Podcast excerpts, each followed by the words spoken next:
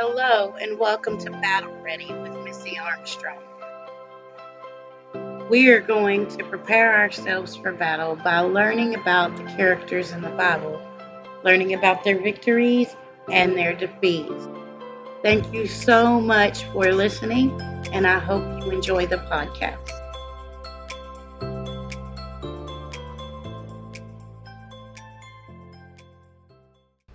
Hi, and welcome. Uh, first of all, I'd like to apologize for missing last week's podcast. Uh, our church went to church camp, and our family organizes that, and I got caught up in trying to get everything ready and just didn't allocate my time appropriately. And I ended up with no time to do the podcast, and I didn't want to just willy nilly throw something together. So, this week we are starting Isaac, and let's get started. Now we will be in Genesis chapter 22, and we'll be reading first verse 1 through 14. Sometime later, God tested Abraham, and he said to him, Abraham, here I am, he replied. Then God said, Take your son, your only son, whom you love, Isaac, and go to the region of Moriah. Sacrifice him there as a burnt offering on the mountain I will show you.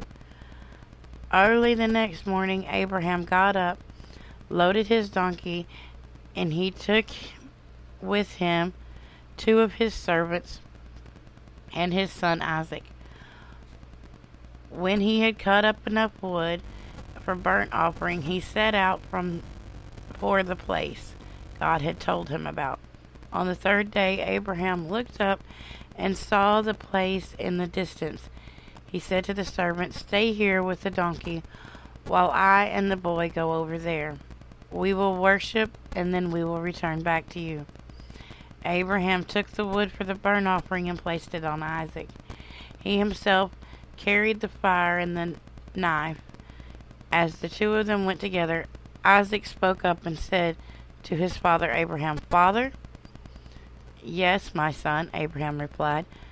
The fire and the wood are here, Isaac said, but there is no lamb for a burnt offering. And Abraham answered, God himself will provide the lamb for a burnt offering, my son. And the two of them went out together. When they reached the place that God had told them about, Abraham built an altar there and arranged the wood on it. He bound his son Isaac and laid him on the altar on top of the wood. And then he reached out his hand and took the knife to slay him. But an angel of the Lord called out from heaven to from heaven, Abraham, Abraham. Here I am, he replied. Do not lay a hand on the boy, he said. Do not do anything to him. For I I now know that you fear God, because you have not withheld from me your son, your only son. And Abraham looked up, and there in the thicket he saw a ram caught by its horns. And he went over and took the ram and sacrificed it as a burnt offering instead of his son. So Abraham called that place, The Lord will provide. And to this day it is said, The mountain of the Lord it will be provided.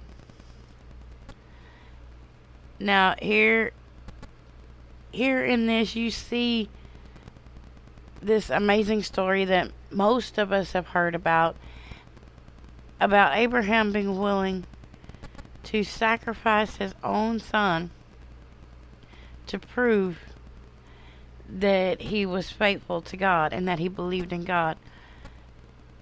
Now, Isaac wasn't just his son, he was the product of a miracle because Abraham was 100 and his wife Sarah was 91 when Isaac was born. And so all of those years they had no children. And then God gave them Isaac. And Isaac is one of the few men in the Bible whose name was selected and announced by God prior to his birth.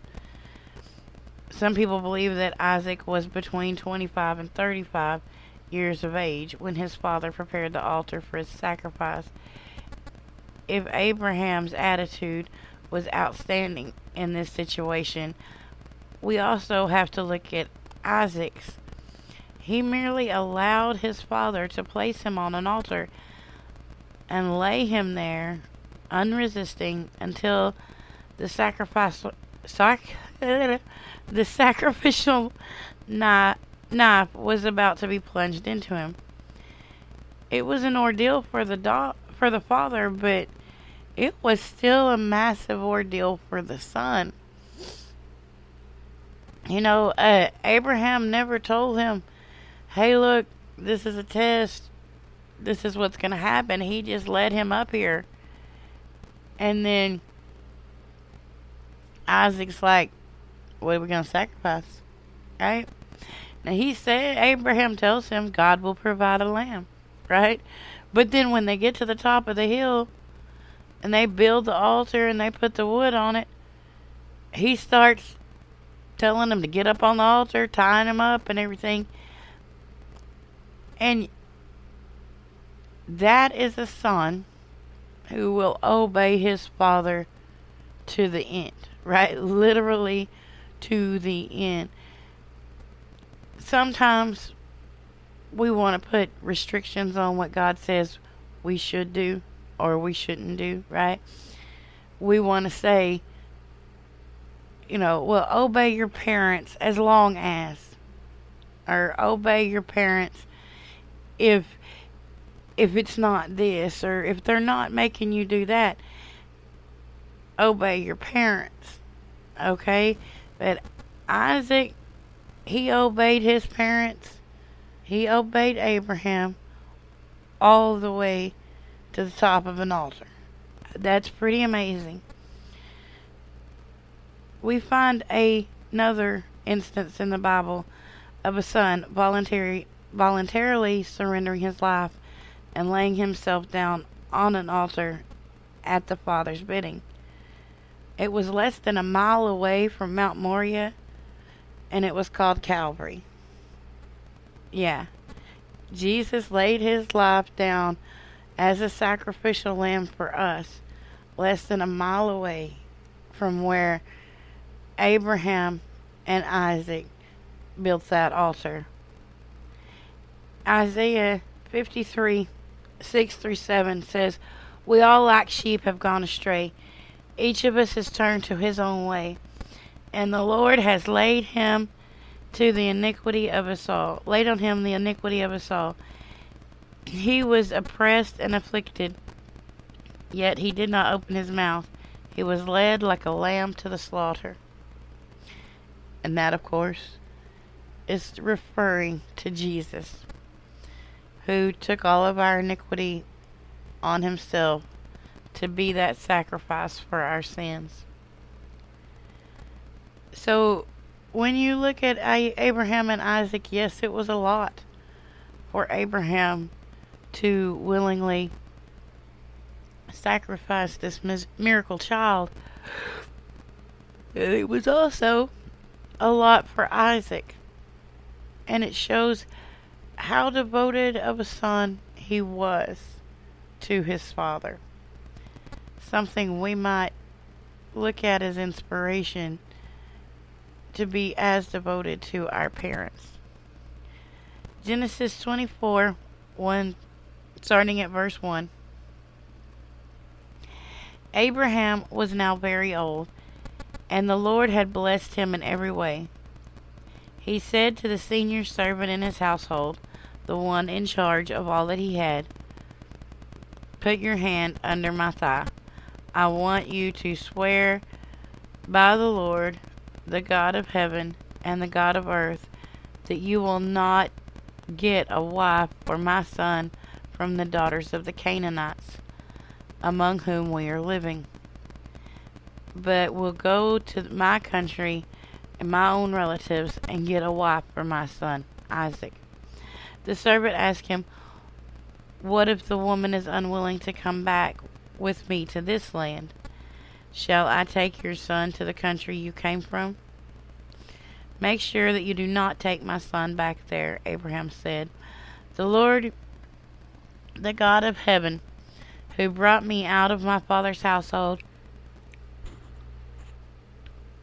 in my native land, and whom spoke to me and promised me on oath, saying, To your offspring I will give this land. He will send his angel before you, so that you can get a wife for my son from there. If the woman is unwilling to come back with you, then you will be released from your oath of, from this oath of mine. Only do not take my son back there. So the servant put his hand under the thigh of his master, of his master Abraham, and swore an oath to uh, to him concerning this matter. Then the servant left, asking him, taking, excuse me. Then the servant left, left, taking taking with him ten of the master's camels loaded with all kinds of good things from his master. He sent out for Aram Naharaim and made his way to the town of Nahor. He had the camels kneel down near the well outside of town. It was toward evening, the time the women go to draw water. And then he prayed. Lord God of my master Abraham, make me successful today and show me kindness to, to my master Abraham. See, I am standing beside a spring, and the daughters of the, the townspeople are coming to draw water. May it be that when I say to a young woman, Please let down the, your jar that I may drink, and she says, Drink, and I will water your camels too. Let her be the one that you have chosen for your servant Isaac. But this, I, by this, I will know you have shown kindness to my master.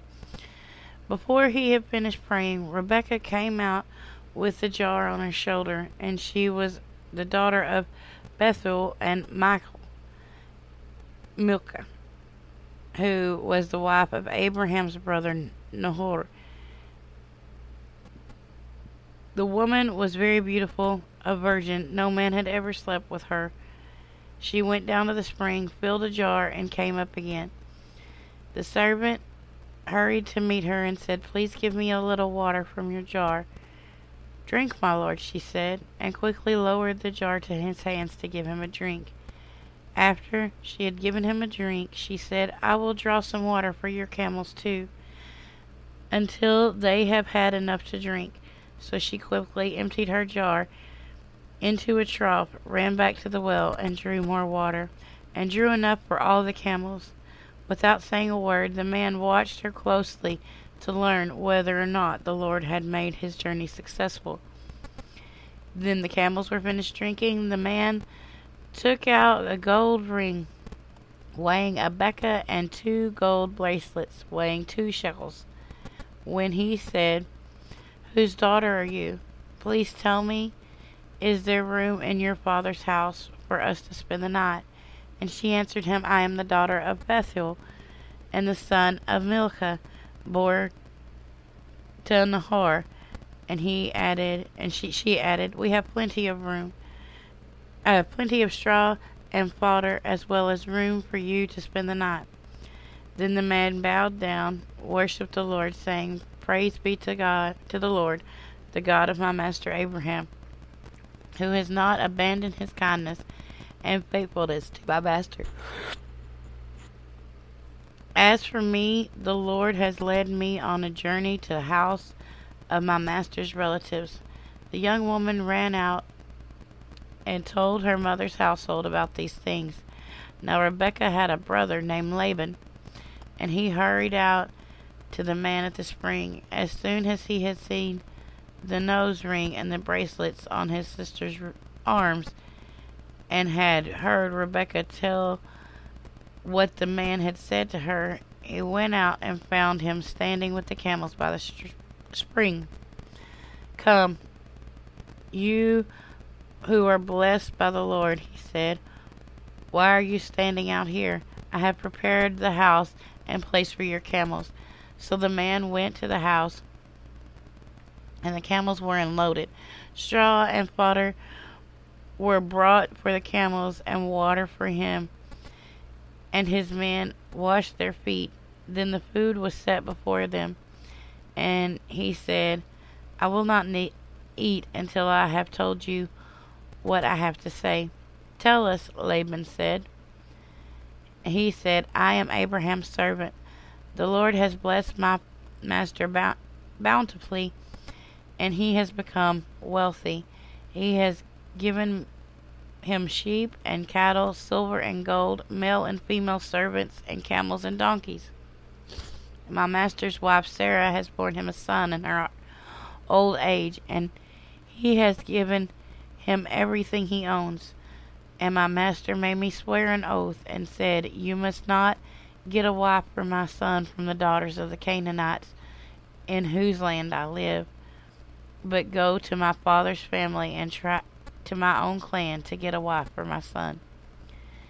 Then I said to my then I asked my master, What if a woman can would not come back with me? And he replied, The Lord before whom I have walked faithfully will send an angel with you to make your journey a success, so that you can get a wife for my son from my own clan and from my father's family. You will be released from your oath if when you go to my clan they refuse to give her to you.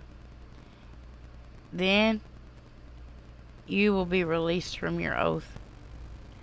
When it came to the spring, when it came to spring today, I said, Lord God, Master of Abraham, if you will, please grant success in my journey on which I come.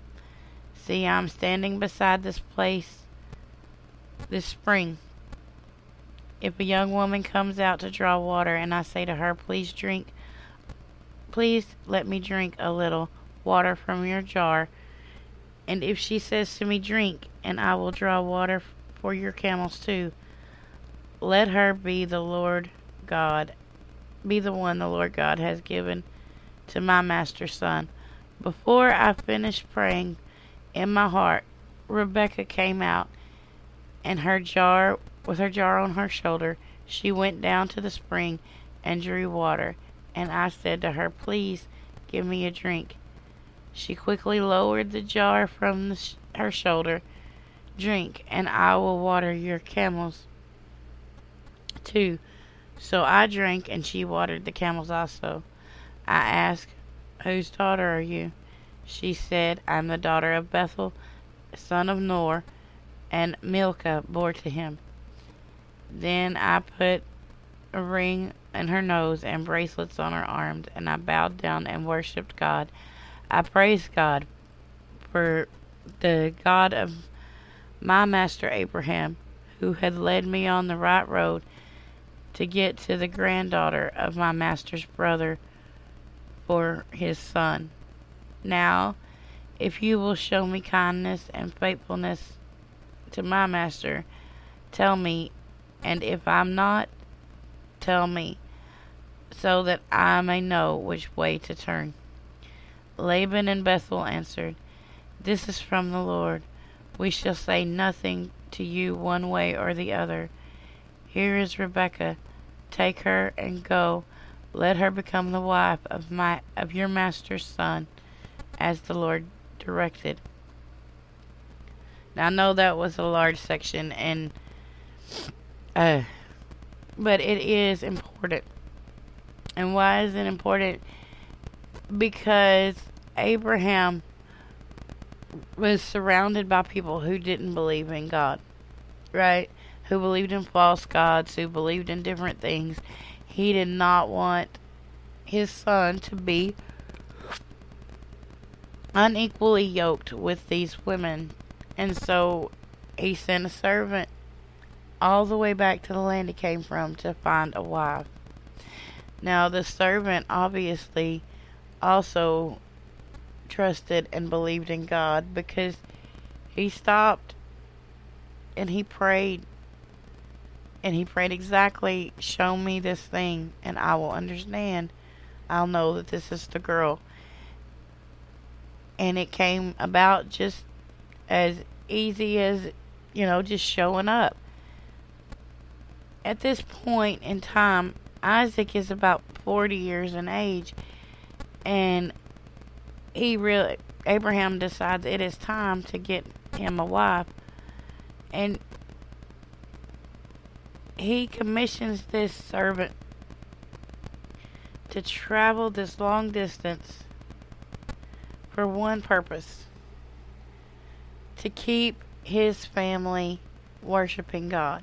He understands that if he mixes with someone who is an unbeliever, their excuse me, their ideas, what they worship or what they believe or not believe, that will start to affect not only Isaac but also their children, Isaac's children, and grandchildren and great grandchildren. And Abraham's not willing to do this.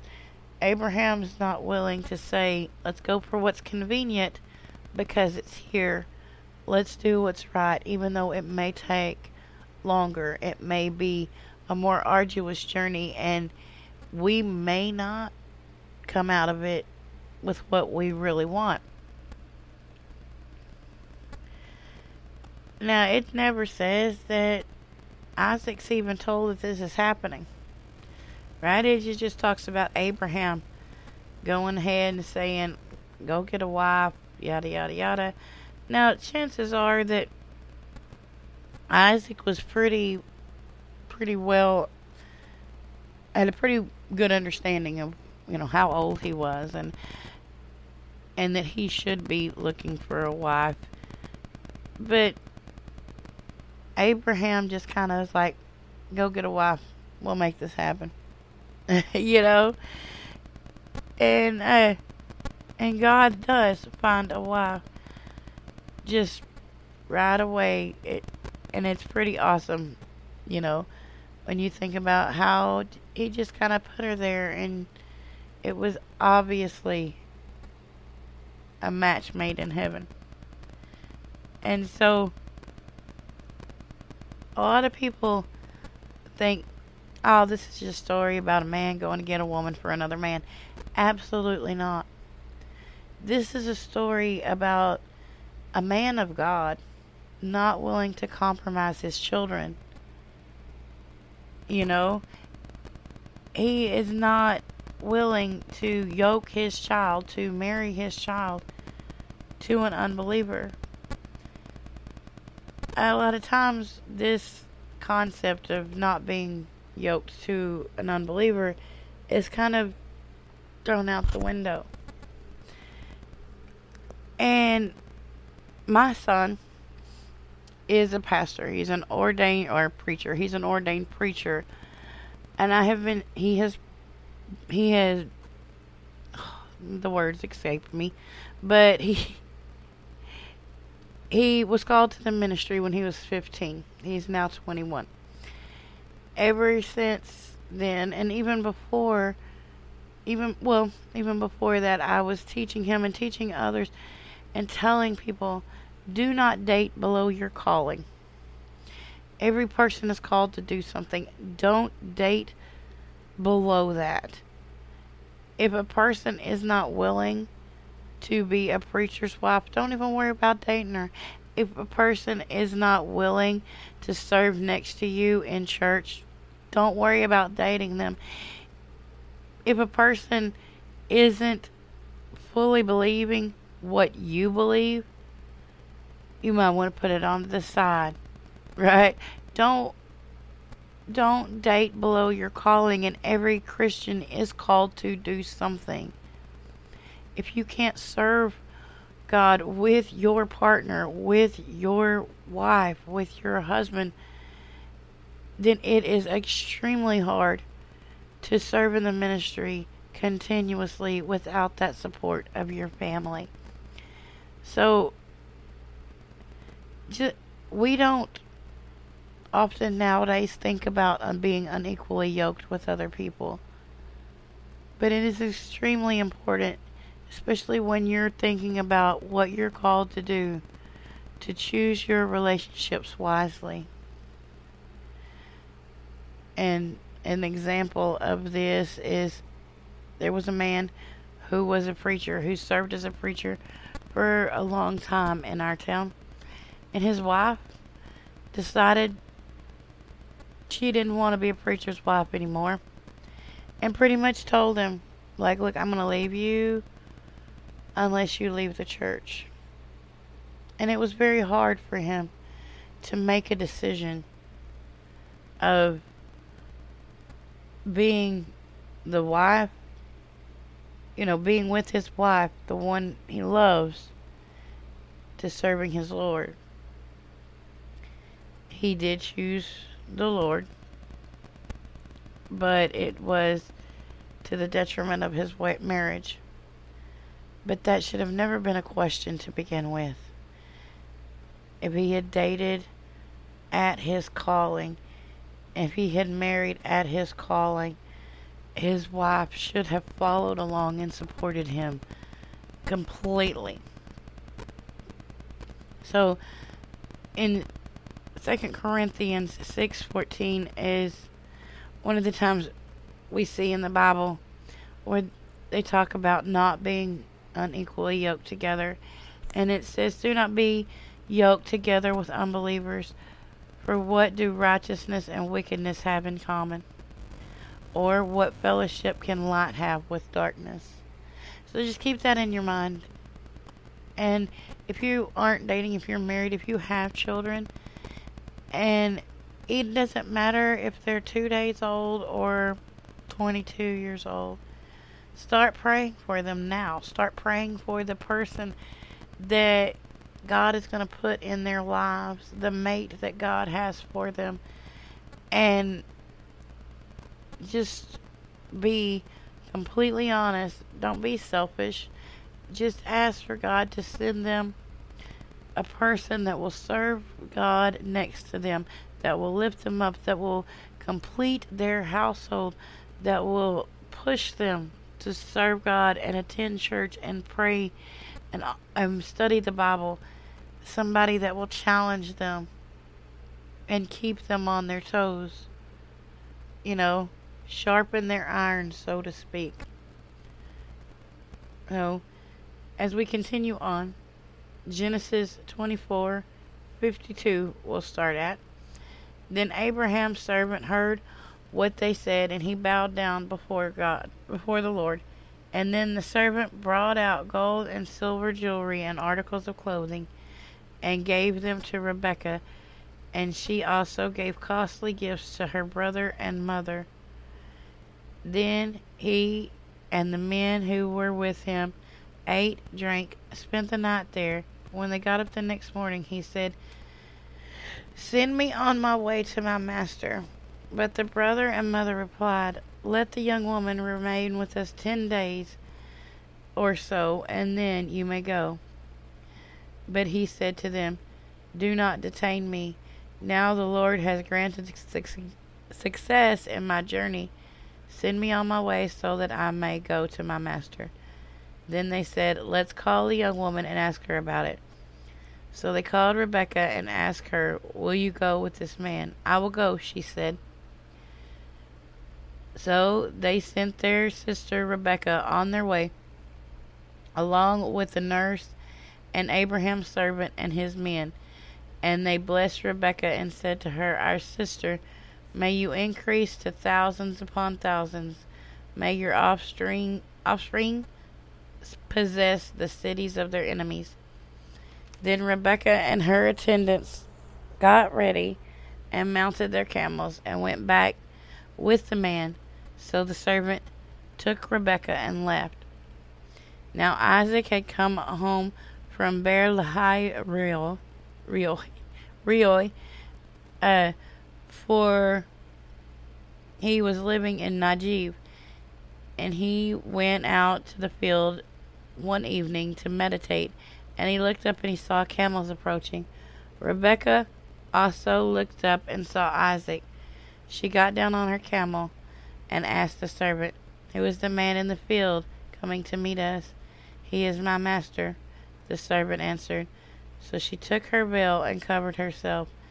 Then the servant told Isaac all he had done. Isaac brought her into the tent of his mother, Sarah, and he married Rebekah. And she became his wife, and he loved her. And Isaac was confronted, was comforted after his mother's death. Abraham's servant performed his task of finding a bride for Isaac to perfection. Having prayed for divine guidance, he was led to a beautiful young girl by the name of Rebekah and instantly struck him as being suitable choice for his master's son. After making all the necessary excuse me after making all the necessary arrangements he returned to Abraham's household with the bride under his charge. It seems at this time that Abraham had informed Isaac concerning the mission, and as the servant is spotted running to the house or returning to the household, Isaac goes to meet him. He accepts Rebekah as a gift from God and makes her parent and takes her to his parents' tent, gives her his mother's place in his heart. So we see here that Isaac being still the dutiful son, still obedient to his parents, like he accepts Rebekah right off the bat. There's no question, there's no concern. He accepts her as a gift from God. And because this, he takes her straight into the to the family house. And then he marries her. He is a kind excuse me, he is a kind husband. A husband that is going to greet his wife, going to take care of her, going to show her and introduce her to her his parents and give her his mother's place in his heart. Now, if you know much about Isaac, he loved his mother. He loves his father. He works for them, stays with them. He they are his life. And he's going to give his bride to be the place of his mother in his heart. That's beautiful. And so we're going to stop there today and we will continue on next week talking about Isaac. But this week, some things that we've learned and we can take from Isaac's story is to trust God without fail. He trusted God, he trusted his father, and God provided a lamb for him so he did not get sacrificed.